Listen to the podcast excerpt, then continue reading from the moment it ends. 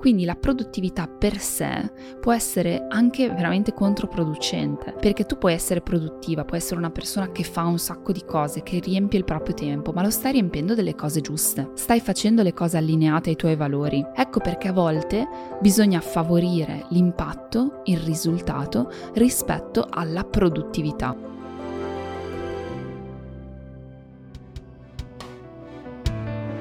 Ciao, sono Alice e se oggi sei qui non è un caso. Significa che è arrivato il momento per te di iniziare a vivere una vita straordinaria. In ogni episodio rispondo alle domande più comuni di crescita personale e ti accompagno nel tuo percorso verso la migliore versione di te, un giorno alla volta. Buongiorno e benvenuta, benvenuto in questo nuovo episodio del podcast. Spero di trovarti bene, anche perché oggi sto per registrare una puntata veramente speciale, che è la puntata numero 100. Non ci credo ancora di essere arrivata a questo numero e eh, sono felicissima di condividerlo con voi e colgo l'occasione anche per ringraziarvi per tutto il supporto su questo podcast, per ascoltarmi, per dirmi cosa ne pensate, per ispirarmi ogni giorno in questo bellissimo bellissimo viaggio che eh, appunto è iniziato qualche tempo fa e che senza di voi assolutamente non sarebbe lo stesso. Stamattina sto registrando con il mio tè caldo perché fuori è piovosissimo e sono le 6 del mattino, è prestissimo, quindi è una di quelle edizioni del mattino presto che forse sono quelle più profonde, quelle più, più diciamo candide che arrivano proprio dal, dal profondo dei pensieri e delle riflessioni perché in fondo se ci pensate il mattino presto questo è un po' quel momento dove hai tempo, spazio, modo di riflettere e quindi sono sempre molto elettrizzata quando riesco a inserire una registrazione all'alba. Ma partendo subito, dato che sarà un episodio succoso, partendo subito volevo dirvi che inizialmente avevo pensato di registrare un episodio di risposta a 10 domande, quindi risposta diciamo più o meno secca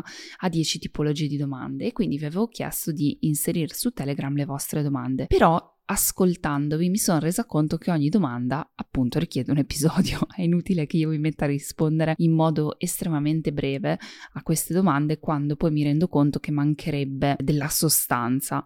E quindi ho pensato a un modo per rendere questo episodio speciale diverso dagli altri, essendo l'episodio numero 100, e mi è venuta questa idea, e cioè di condividere con voi 10 delle lezioni che ho imparato in questi 7 anni di crescita personale, sia nel mio percorso ma anche aiutando centinaia e migliaia di altre persone nel loro percorso. Quindi ascoltandovi nei vostri DMs, ascoltando le vostre domande, registrando il podcast, riflettendo, creando il mio percorso, facendo corsi, eccetera, ho sicuramente appreso tantissime lezioni in questi anni. Ne ho selezionate 10. Non voglio dire che sono le 10 più importanti importanti perché diciamo che nel momento in cui tu crei un contenuto del genere la pressione è tanta, cioè le 10 lezioni più importanti. Io non lo so se queste sono le 10 lezioni più importanti, so che sono 10 lezioni veramente fondamentali che hanno cambiato il mio modo di percepire il mondo, il mio modo di vivere, il mil modo di vedere le cose e sicuramente quindi hanno avuto un grande impatto nella mia vita.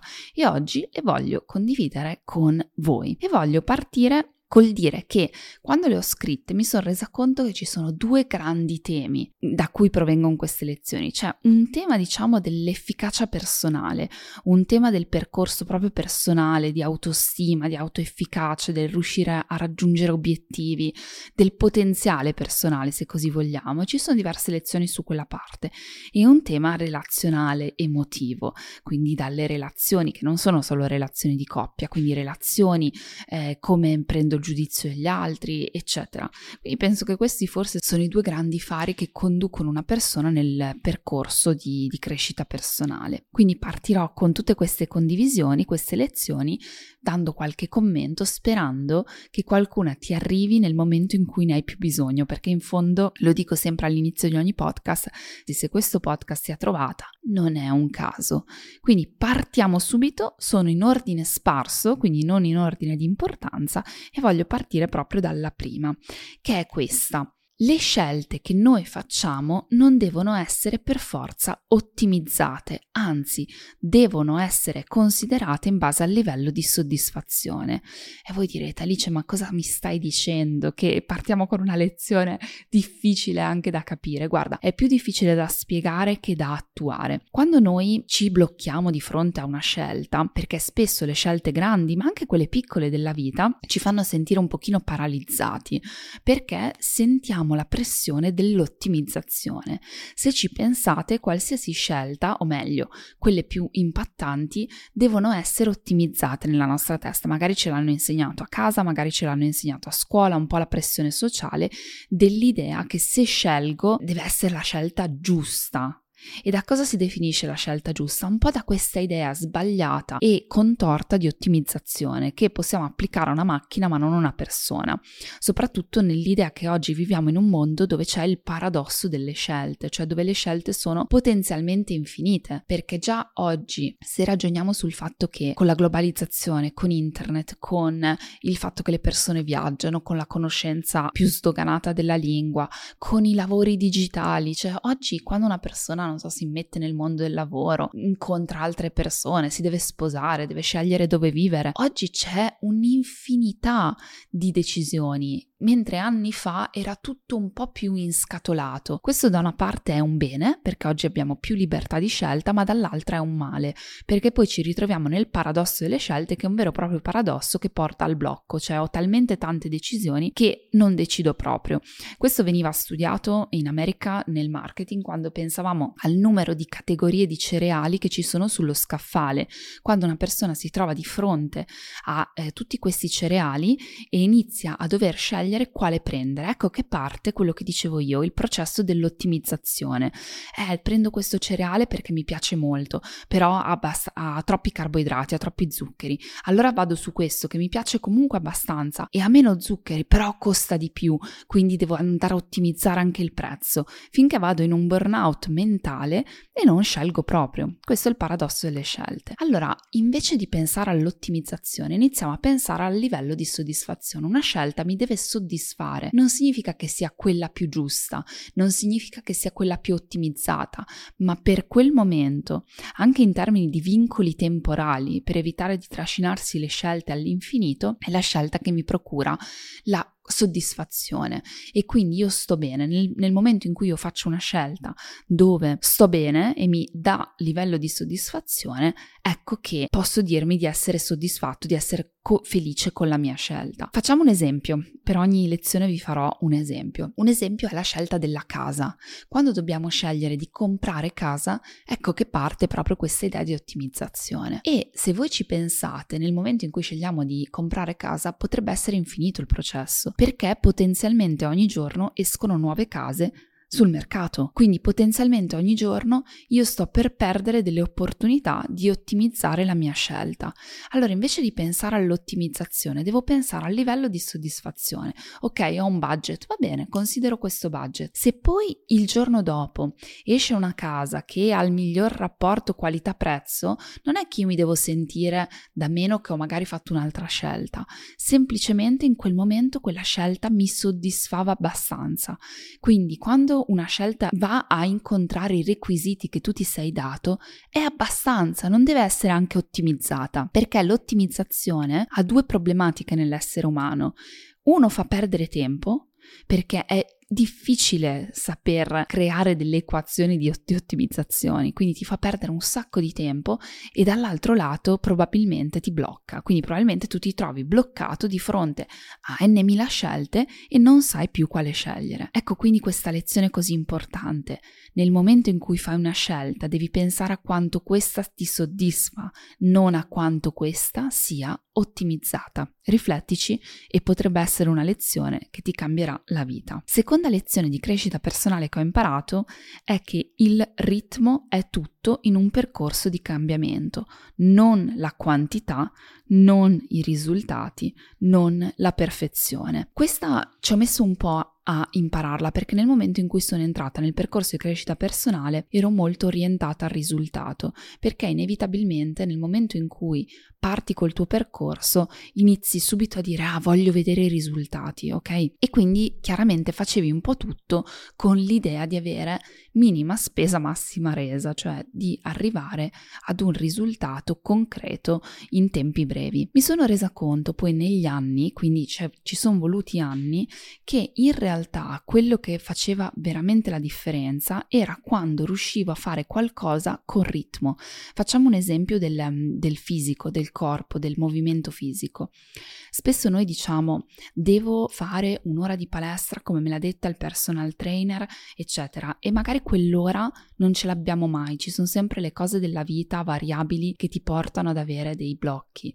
Ad esempio, quando io ho avuto due bambini negli ultimi cinque anni, quindi ho due bambini piccoli, i miei piani spesso eh, cambiano. Quindi se dico mi sveglio al mattino presto per fare palestra, poi mi rendo conto che mi sveglio al mattino e che magari un bambino si sveglia oppure ho passato la notte insonne, quindi non è sempre così lineare quello che faccio. E quindi spesso quello che facevo era procrastinare, dire vabbè devo aspettare condizioni giuste, le condizioni migliori per poter fare il mio percorso, per poter fare la mia ora di palestra, ipotesi. Mi sono resa conto che questo non solo non ti porta al risultato, ma nel lungo periodo ha anche un effetto controproducente, proprio sul tuo essere, sulla percezione che hai di te stessa. Invece il ritmo lavora proprio su questo frangente, cioè sulla percezione che abbiamo di noi. Se io faccio qualcosa con ritmo, anche imperfetto, anche come posso, anche nei ritagli di tempo, però riesco a darmi ritmo, riesco a farlo tutti i giorni o tre volte a settimana, quattro volte a settimana, qualsiasi cosa essa sia, ok? Allora inizio a cambiare la percezione che ho di me, inizio a cambiare l'immagine di me stessa e questo ha un impatto che dura una vita, perché se io riesco ad allenarmi per ehm, un anno di seguito, quattro volte a settimana, quando a volte può significare anche allenarsi 10 minuti, però faccio l'azione di mettermi i miei pantaloni da, della tuta, di mettermi le mie scarpe da ginnastica, eccetera, ecco che alla fine dell'anno la percezione di me è che io sono una persona che si allena. Essendo una persona che si allena, mi comporterò di conseguenza sentendo molto meno attrito rispetto a quello che sente una persona che ha la percezione che deve allenarsi, ma che non è una persona atletica, sportiva, che si allena. La percezione, l'immagine dell'io è tutto nella nostra vita, è veramente fondamentale di come noi ci vediamo, come ci percepiamo, che identità ci appiccichiamo addosso e quando noi abbiamo una certa identità tendiamo a comportarci secondo questa identità. Quindi è molto importante svilupparle queste identità perché si sviluppano sviluppano proprio grazie alla ripetizione, perché se da bambina io facevo una determinata cosa tante volte, probabilmente ho sviluppato l'identità che io sono quella persona e questo mi permette di dire nel momento in cui io sono una persona che si allena farò scelte più salutari rispetto a questo. Quando si tratterà di scegliere una domenica pomeriggio, magari sceglierò qualcosa di più sportivo rispetto a qualcos'altro perché avrò insita dentro di me questa nuova identità. Quindi il ritmo è tutto. Nella vita se vuoi un cambiamento, non cercare il risultato, non cercare la perfezione, cerca il ritmo. Spero che anche questa possa essere una lezione impattante per te che stai ascoltando e magari stai facendo fatica a trovare il tuo personale ritmo. Ecco, non è importante fare sempre le cose uguali, la quantità, l'importante è non saltare le abitudini. Lezione numero 3 che per me è stata fondamentale e che mi ha permesso di togliermi la pressione di una domanda che mi facevo sempre. La lezione numero 3 è che risultati straordinari derivano da azioni straordinarie. Quindi non posso aspettarmi risultati straordinari da azioni ordinarie. Pensiamo proprio all'etimologia della parola straordinario, extraordinario, al di fuori della normalità. Se noi pensiamo al concetto di normalità, il concetto di normalità in statistica è un concetto proprio eh, spiegato dove diciamo c'è il 95% delle persone che rientra in una categoria e fa una determinata cosa. Solo il 5% delle persone, degli eventi, esce da questa, si chiama curva normale, ok? Solo il 5% ne esce, quindi significa che la normalità rientra dentro questo 95%, dentro questa curva. La straordinarietà rientra in questo 5%. Ipotizziamo, penso a Michael che ha fatto Ironman. Io penso che chi riesce a concludere un Ironman sia straordinario, sia fuori dall'ordinario. Se prendiamo 100 persone a caso, probabilmente meno di una ha concluso Ironman. Ok, se prendiamo un campione a caso. Ecco da dove deriva la straordinarietà. Allora, se nella vita vuoi compiere qualcosa di straordinario, quindi che non è normale, che non è comune, ok? Ti richiede per forza azioni straordinarie, ti richiede strategie straordinarie. E qua torno alla domanda che dicevo all'inizio, mi, mi ha tolto la pressione di una domanda.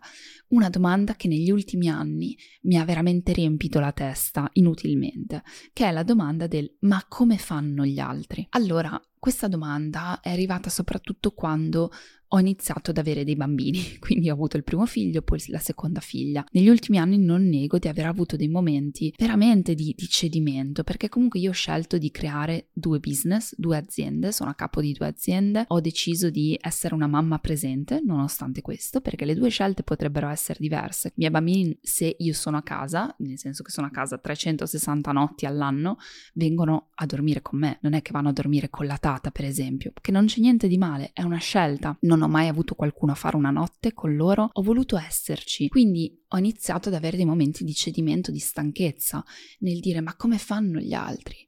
Ma come fanno gli altri? Michael che mi diceva smettila di farti questa domanda, è la domanda sbagliata e aveva perfettamente ragione, perché nel momento in cui tu crei cose straordinarie o cerchi di creare cose straordinarie, cioè al di fuori dell'ordinario, quindi richiedi a te stessa una performance di un certo livello perché eh, appunto cerchi di costruirti una vita che magari è diversa da quella normale, perché non tutte le donne sono imprenditrici, non tutte le donne sono a capo di un'azienda e non tutte le donne hanno bambini piccoli e non hanno la maternità, ok? Io non ho fatto un giorno di maternità, questo non mi rende né migliore né peggiore, non è un fattore di giudizio, è un fattore di semplicemente stare sotto quella curva o non starci su alcune cose. Per qualcuno può essere il corpo, per qualcuno un'impresa sportiva, per qualcuno un'impresa sociale, andare in Africa a fare volontariato, partire fare un viaggio del, del mondo eh, completamente senza conoscere niente.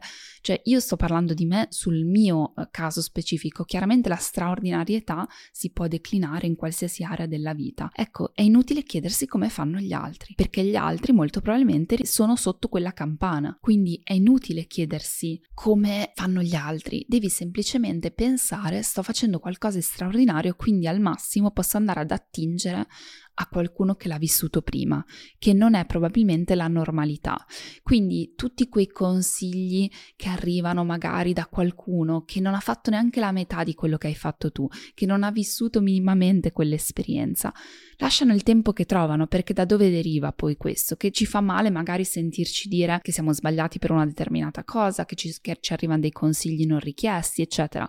Ma dobbiamo sempre pesarli e dire ma tu stai facendo quello che sto facendo io di nuovo, non per un giudizio di valore, ma per dire tu hai vissuto i vincoli che sto vivendo io, la vita che sto vivendo io in questo momento. Questo ci toglie tantissima pressione. Quando ho smesso di farmi questa domanda, ho iniziato a focalizzarmi su di me e sulle risorse che io avevo bisogno per creare la mia straordinarietà. E quando ti focalizzi su quello e, e, meno sul paragone con gli altri, che per me è stato veramente nocivo per quanto riguardava l'essere ad esempio mamma, perché mi paragonavo a eh, chi magari viveva la, affrontava la maternità in modo diverso, in condizioni diciamo diverse, ho iniziato a sentirmi più libera e sentirmi più anche padrona di me stessa, volendo passiamo un'altra lezione che mi è stata utilissima da comprendere e eh, che all'inizio non mi era chiarissima, però credo che anche questa possa fare l'incredibile differenza. E cioè la lezione è questa, non è l'output,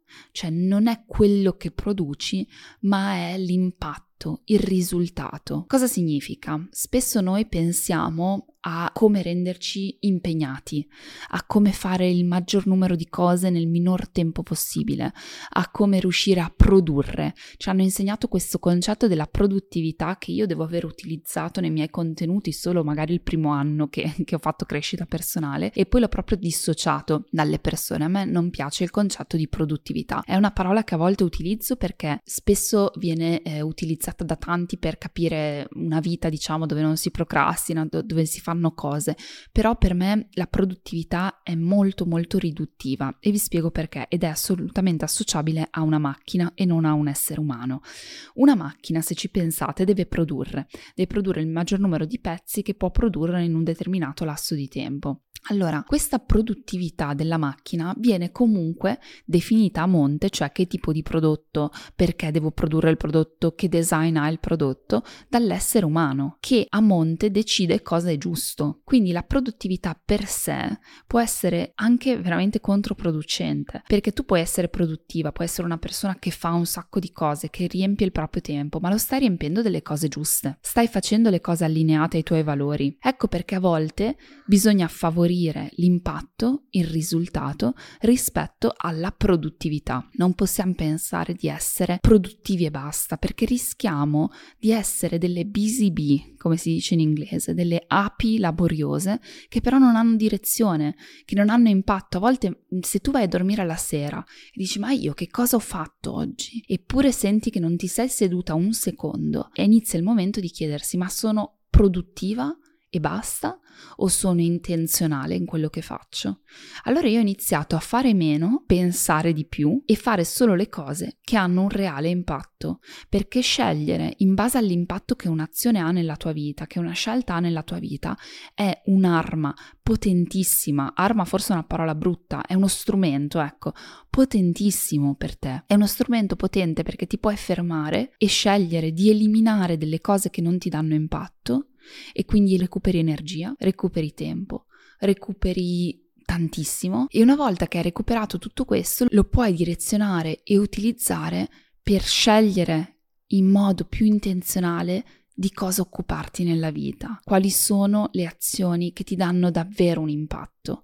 Quindi non considerate l'output, considerate il risultato. E anche questa è stata proprio una lezione che ha cambiato il mio modo di percepire, il mio modo di approcciarmi al mondo della produttività personale, della gestione del tempo, pensando che non si tratta quasi mai di strategie, ma si tratta quasi sempre veramente di scelte, di chiarezza mentale. E quando senti che c'è molta confusione o che senti non portare avanti niente, è il momento di non essere per niente produttivi, è il momento veramente di fermarsi e di portare l'attenzione solamente sulle nostre scelte personali. Lezione numero 5 è una lezione appresa anche questa un po' grazie alla vita familiare, alla vita lavorativa super caotica ed è la seguente. Il disordine appartiene sempre e solo all'interno e quasi mai all'esterno. E voi mi direte, ma cosa stai dicendo su questo? Ecco, quando sentiamo quell'idea di disordine, di non sapere cosa dobbiamo fare, di non sapere qual è la prossima mossa, di sentirci schiacciati dalle mille cose da fare, dai mille appuntamenti, dal fatto che ci manca l'ossigeno, che non ce la facciamo a fare tutto, che assolutamente siamo inadeguati perché gli altri ci riescono e noi non ci riusciamo, siamo sempre in ritardo su tutto sulle consegne, eccetera. Ecco, questa sensazione non è quasi mai strutturale, significa che non appartiene quasi mai al processo esterno, a quello che succede all'esterno, ma appartiene all'interno, al modo in cui noi approcciamo alla vita, al modo in cui noi approcciamo alle cose. Qualcuno mi ha chiesto, anzi spesso mi viene chiesto, ma Alice tu come fai a fare tutto? Proprio avendo appreso questa lezione, cioè avendo appreso che nonostante la mia vita sia caotica, cioè sia fatta di tante cose diverse, tante scadenze, scadenze diverse, tante richieste diverse, nel senso che i miei figli sono richiedenti, le aziende sono richiedenti, sono in una coppia, eh, ho tre cani, ho scelto di avere delle responsabilità, ho scelto di vivere una vita richiedente, perché inevitabilmente la complessità aumenta, quando aumentano le interazioni, aumentano le responsabilità, il fatto di viverla con pace interiore, quindi soprattutto l'idea è il radicamento,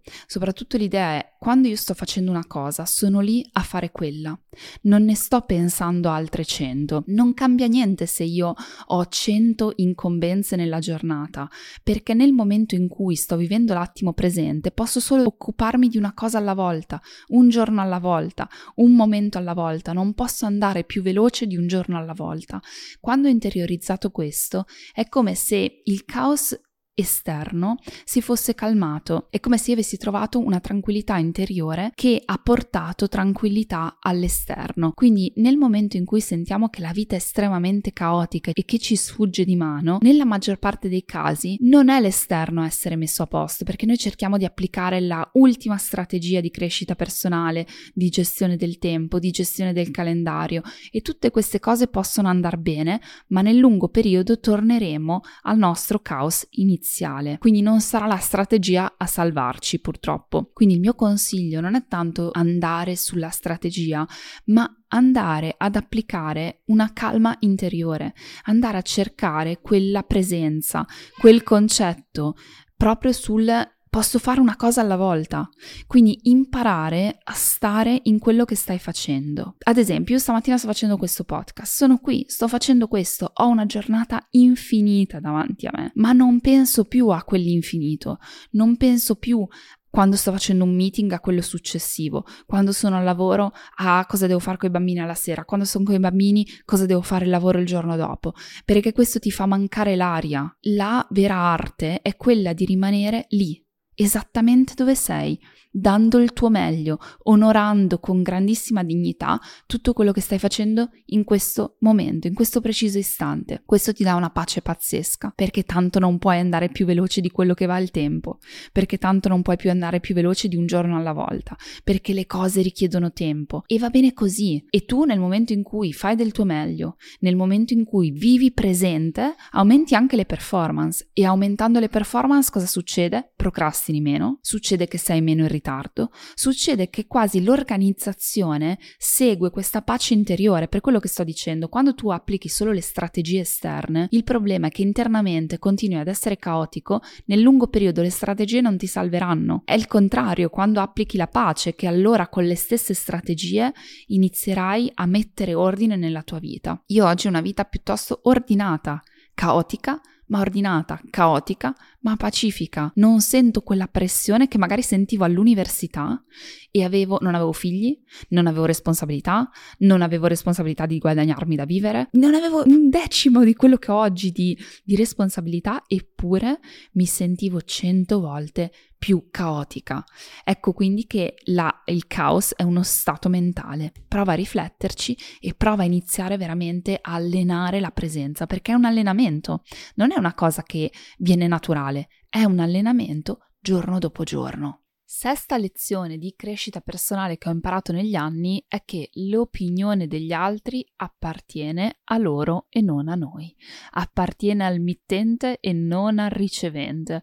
L'avessi imparata anni prima mi sarei risparmiata davvero tanto tanto dolore e sofferenza. Eppure negli ultimi anni mi sono accorta, mai come prima, soprattutto nell'osservazione del comportamento umano, che quando una persona giudica duramente magari il comportamento di altri, quello che fanno, quello che pensano, come scelgono, questo appartiene solo e unicamente a chi giudica. Non significa che sia giusto, sbagliato, vero, non vero, io non sto mettendo l'accento su questo, parlo proprio di appartenenza, nel senso che negli ultimi anni ho proprio rivalutato le priorità. Nel momento in cui io vivo la mia vita e eh, decido per me stessa e compio le mie azioni, faccio i miei errori, mi perdono anche nella mia umanità, quindi conosco il perché delle mie scelte, cerco di comprendermi. Ecco, l'ultima delle cose che voglio fare entrare in questa vita è il giudizio altrui,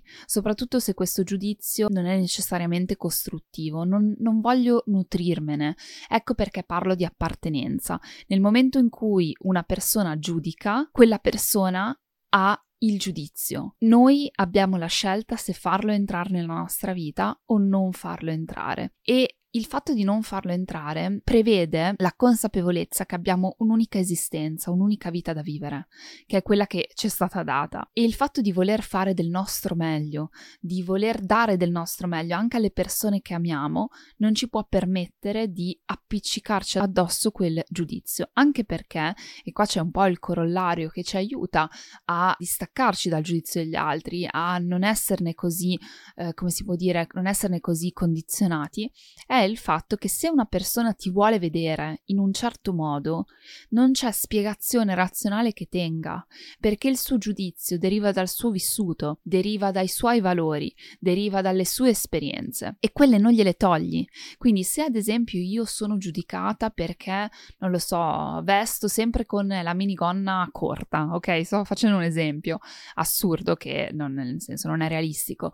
Um, vesto così e la mia collega mi giudica, il fatto che io le dica, ma io ho libertà di espressione, ma io non sto facendo niente, ma io um, voglio esprimermi così, mi fa sentire meglio quello che è, non potrà mai cambiare il suo vissuto, che magari è un vissuto dove un genitore l'ha fatta sentire a disagio per un determinato comportamento, ha sessualizzato un determinato outfit, ha sessualizzato dei vestiti. Questo non potrà essere cancellato da le mie parole. Quindi anche provare ad avere ragione, provare a far cambiare idea agli altri che hanno un giudizio su di noi, che magari questa cosa non ci piace, vogliamo provare a spiegarlo, è tutta energia persa. Nel momento in cui ci sentiamo un giudizio addosso, proviamo sempre a cambiare prospettiva e dire questa cosa qua appartiene all'altro nella misura in cui io non lo faccio entrare nella mia vita, nella misura in cui l'energia che spenderei a spiegarmi, a giustificarmi,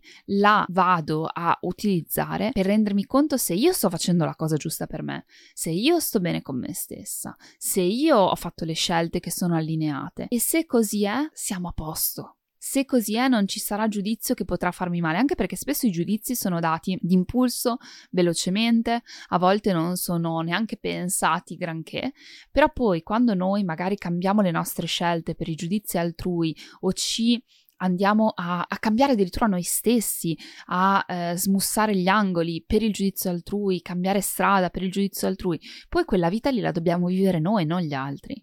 Quindi il fatto che qualcuno mi dica tu non ti puoi vestire in un certo modo e io dico ok, allora vado a uniformarmi per come gli altri mi vogliono, per come gli altri mi giudicano, secondo il loro vissuto, purtroppo poi però vivo io, il mio magari disagio, quello che mi manca nel vestirmi come voglio, nell'esprimermi, ci devo fare i conti io. Quindi lo dobbiamo a noi stessi di proteggerci da questo giudizio e il miglior modo è proprio pensare che qualsiasi giudizio appartiene alla persona che lo dà e non a noi. Settima lezione che ho imparato della crescita personale, questa è una bella forte, eh? quindi preparatevi, tenetevi forte, è che difficilmente esistono persone cattive, ma ognuno agisce secondo il proprio vissuto. Quindi una persona molto ferita risulterà probabilmente una persona che ferisce molto.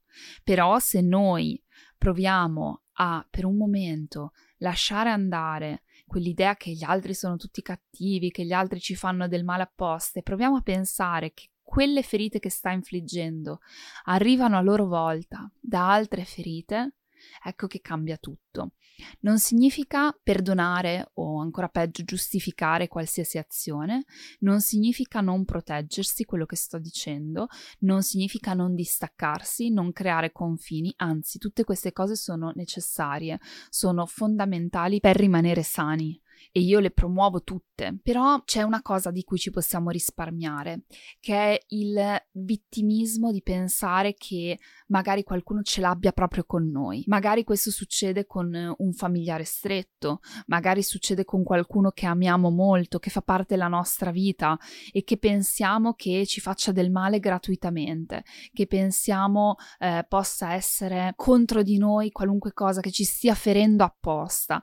Ecco, quel dolore che ci provochiamo avendo questo pensiero ce lo possiamo risparmiare. È come quando ti dicono non rispondere mai male a un'altra persona perché non sai quello che sta passando. Ecco, se lo decliniamo un attimo questo concetto, è proprio così. Non dare per scontato che gli altri abbiano gli strumenti, non dare per scontato che magari quando eh, vedi un comportamento che ti fa stare male, che ti fa arrabbiare, questo comportamento sia del tutto eh, pensato a tavolino, che sia ragionato a tavolino. Anzi, e questo ripeto, succede spesso nella famiglia stretta, succede nelle persone più vicine, perché a volte rimaniamo molto male perché c'è tanto amore coinvolto, quindi rimaniamo male per un determinato comportamento, rimaniamo male per una determinata affermazione che viene fatta e stiamo male perché pensiamo che quella ferita sia fatta contro di noi. E invece quella ferita spesso deriva proprio da altre ferite aperte che a loro volta non si sono rimarginate e dalla mancanza di strumenti. A volte le persone si comportano in un certo modo per sopravvivere, perché non conoscono altro. E questo ci toglie un peso, ci toglie quel peso che tutto sia contro di noi,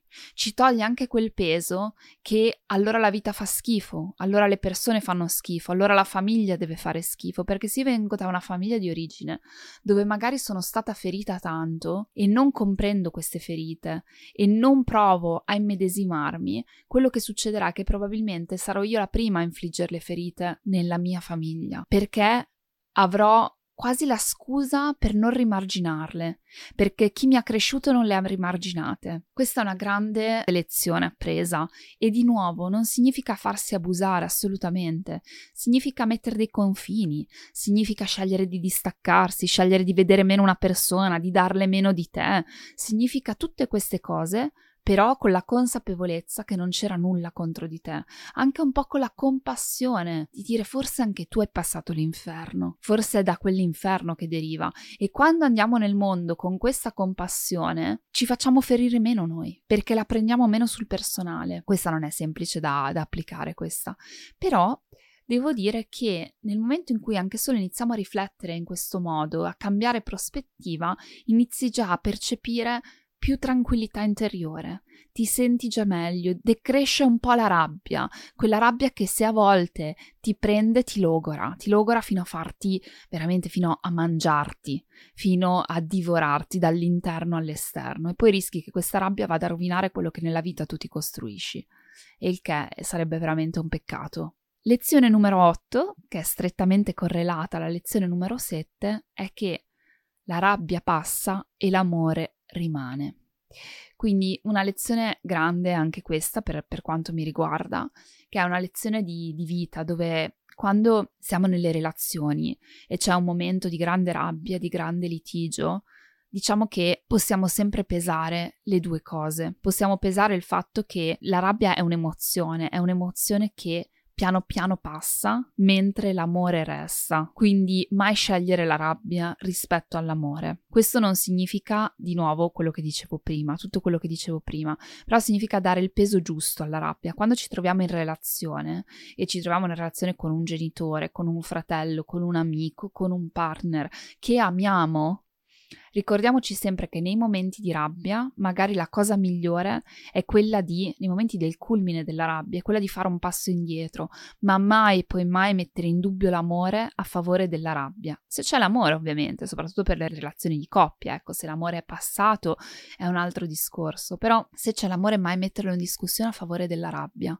Quando due persone si arrabbiano, litigano, arrivano ad un culmine di rabbia, ad un culmine, ecco, forse il momento non è quello di dire chiudiamola qui, Forse non è il momento di dire spezziamo e anzi facciamo quel passo dove dopo veramente non c'è più modo di tornare indietro. Quindi quel passo che ti, ti porta a non avere più, più, scampo, dove magari fai una ferita che non volevi fare, dici una parola che non dovevi dire.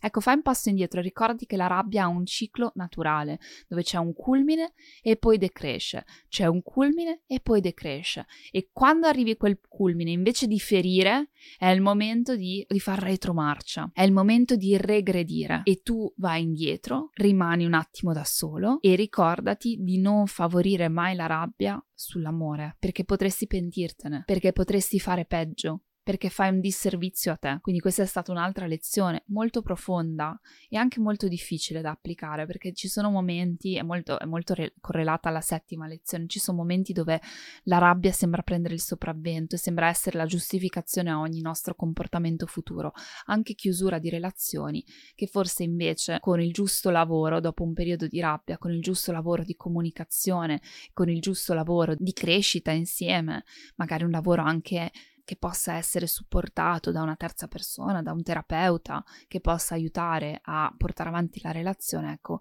potrebbe avere un risvolto diverso. La rabbia è figlia dell'ego, o meglio, la rabbia è normale, ma le azioni della rabbia sono figlie dell'ego. È l'ego che dice voglio avere ragione, è l'ego che dice sono orgoglioso, tu mi hai ferito quindi non meriti niente. Tutto questo non può che portare altro dolore. Lezione numero 9 che ho imparato nel mio percorso di crescita personale è che un rapporto paritario non significa uguale, non significa che le persone hanno le stesse esigenze o compiono le stesse azioni, che sono due cose molto diverse. Un rapporto paritario dove due persone si rispettano, dove due persone hanno un ruolo paritario, dove due persone hanno parità nelle decisioni, non significa che le persone hanno stesse esigenze o contribuiscono allo stesso modo. Se ne parla tanto nella coppia paritaria oggi, eh, giustamente se ne parla, in modo che eh, le persone possano uomini e donne possano contribuire in modo diverso nella coppia, ma questo non porta necessariamente a una disparità. Il problema è la disparità, non è la differenza.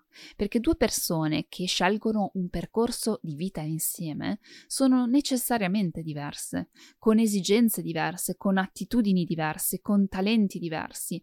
E se invece di fare un gioco di potere, iniziassero a pensare di essere un team, una squadra e quindi lavorare sui talenti dell'uno e dell'altro per massimizzare il valore che si può creare nella coppia, questo sarebbe molto più costruttivo e che nessuno lo insegna.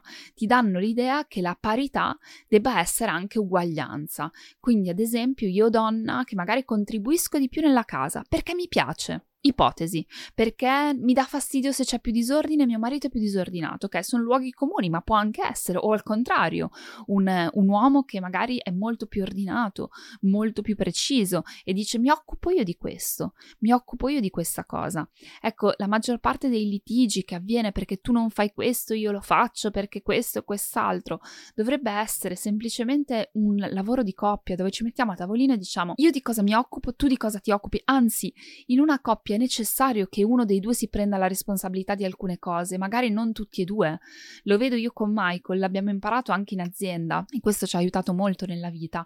Nel momento in cui c'è una decisione da prendere, è vero che se ci siamo entrambi è meglio, se c'è un progetto da portare avanti, se ci siamo entrambi bene, però se non ci siamo è giusto che uno dei due prenda la responsabilità per entrambi e questo ti permette anche di espandere perché se io riesco a portare avanti un progetto e Michael ne riesce a portare avanti un altro, riusciamo a fare il doppio insieme. Lo stesso vale all'interno di una coppia. Avere esigenze diverse non significa niente, è normale, è naturale che se io ho l'esigenza di, eh, non lo so, dire Facciamo l'esempio, abbiamo dei figli e c'è uno dei due nella coppia che è più sociale, avrà più l'esigenza di uscire con gli amici e magari l'altro non ce l'ha quelle esigenze, ne avrà altre. Quindi la parità significa che insieme facciamo delle scelte, che la mia voce vale tanto quanto la tua, ma non significa che dobbiamo avere la stessa fetta della torta su tutto. Non significa, ad esempio, a livello finanziario, ipotesi, se un partner porta a casa 50 e un partner porta a casa 25, quello che è nella coppia, salvo magari che uno si voglia tenere una, una propria parte, diciamo, riservata a sé, se si decide di fare un percorso comune dove si vive insieme, si mangia insieme, si pagano le bollette insieme, è chiaro che uno contribuirà il 66% e l'altro contribuirà il 33%, cioè pari a un terzo. Ok? Perché se mettiamo insieme questi soldi fanno 75 e 75 appunto dopo diventa metà per uno, tra virgolette.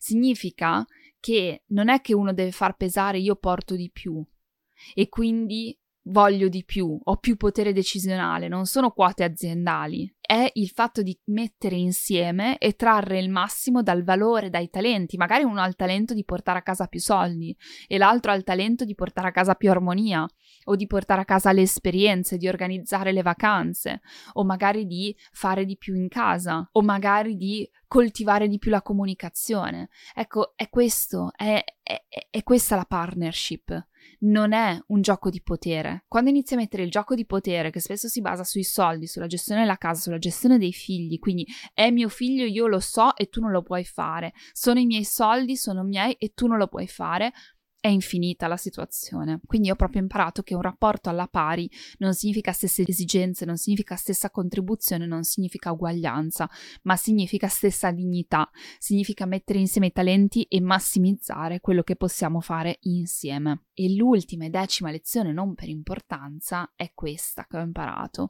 Non sono gli altri ad avere la responsabilità di farci stare bene. È mia la responsabilità di farmi stare bene. Un'altra persona mi può amare, un'altra persona mi può rispettare, un'altra persona può fare tutte queste cose, ma la responsabilità ultima di stare bene, di rendermi felice, è assolutamente mia.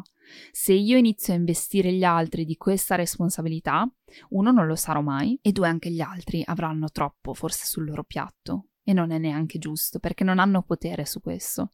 Perché il mio stato interiore, capire cosa mi fa stare bene e coltivarlo non ha niente a che vedere con gli altri.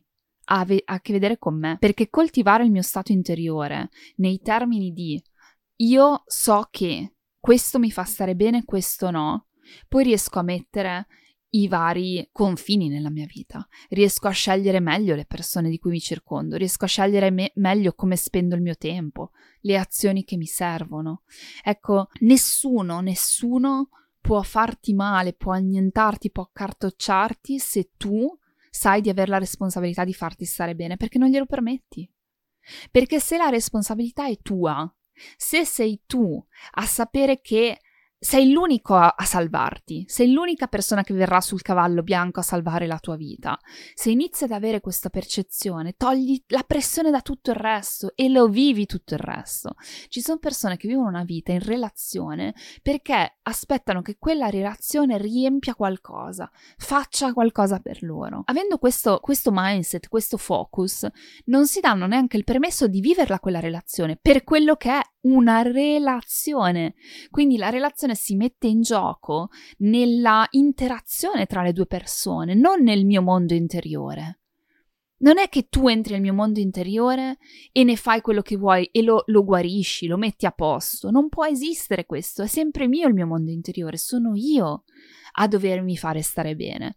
E allora come persona, come individuo, entro in relazione e mi vivo quella relazione, che è qualcosa di meraviglioso, però rimane lì non può investirsi della responsabilità che questa relazione mi faccia stare bene. Nessuno può annientarti se tu hai la responsabilità di farti stare bene. La grande differenza tra dolore e sofferenza, ne parlo nel mio libro. Il dolore è normale da provare, sono emozioni di, di, disperazione, di tristezza, quando qualcosa succede, anche quando una separazione avviene in relazione. Ma la sofferenza è quell'idea che c'è quell'attaccamento totale a questa relazione, c'è l'attaccamento a quello che doveva essere. E allora io non potrò mai più essere felice fino al momento in cui le condizioni non saranno come io me le aspetto e non funziona così. Quando noi ci investiamo della responsabilità del nostro benessere, in qualsiasi condizione che cambia il contorno, in qualsiasi sistema, in qualsiasi vincolo esterno, troveremo lo spazio per dire ok, adesso la situazione fa schifo, torno a me. Cosa posso fare per farmi stare bene? Sto bene quando mi sveglio presto al mattino. Bene, devo fare di tutto per rispettarlo devo fare di tutto perché è una mia responsabilità, devo fare di tutto per assicurarmi quel benessere che mi permette di entrare in relazione al mio meglio, con i miei figli, con il mio partner, con i miei lavoratori, con le persone che sono, che sono nel, nel mio mondo, con i miei amici, con la mia famiglia. È una nostra responsabilità e questa lezione, forse sopra tutte, è quella che ci toglie la pressione più grande allo stesso tempo ci dà la luce più grande, perché ci permette di dire dentro di me c'è un mondo che io posso curare, che posso amare, che posso trattare veramente con i guanti. E con questa, diciamo, concludo le 10 lezioni, ripeto, non sono le più importanti perché non mi sentirei di dirlo, ma 10 lezioni grandi che ho imparato in questi ultimi anni, che ho sentito sulla mia pelle, che hanno avuto un senso nella mia vita, negli episodi e che porto avanti ogni giorno perché mi permettono di dare più senso, di dare più senso a quel percorso che è chiamato vita. Ora tocca a voi. Fatemi sapere, uno, quale di queste risuonata di più? Me lo fate sapere su Instagram in un messaggio privato o su Telegram, sarò felice di leggervi perché sono molto curiosa di sapere quale risuona e anche quali sono magari le lezioni che avete imparato voi, che io non ho menzionato nei vostri anni del percorso di crescita personale. Io vi ringrazio di nuovo per questo percorso dei, del, delle 100 puntate e voglio brindare con voi alle prossime 100, quindi che ce ne siano 100 altrettanto proficue e altrettanto smuoventi, si può dire, per voi che le ascoltate e anche per me che le creo. Io vi mando un abbraccio e noi ci sentiamo alla prossima puntata.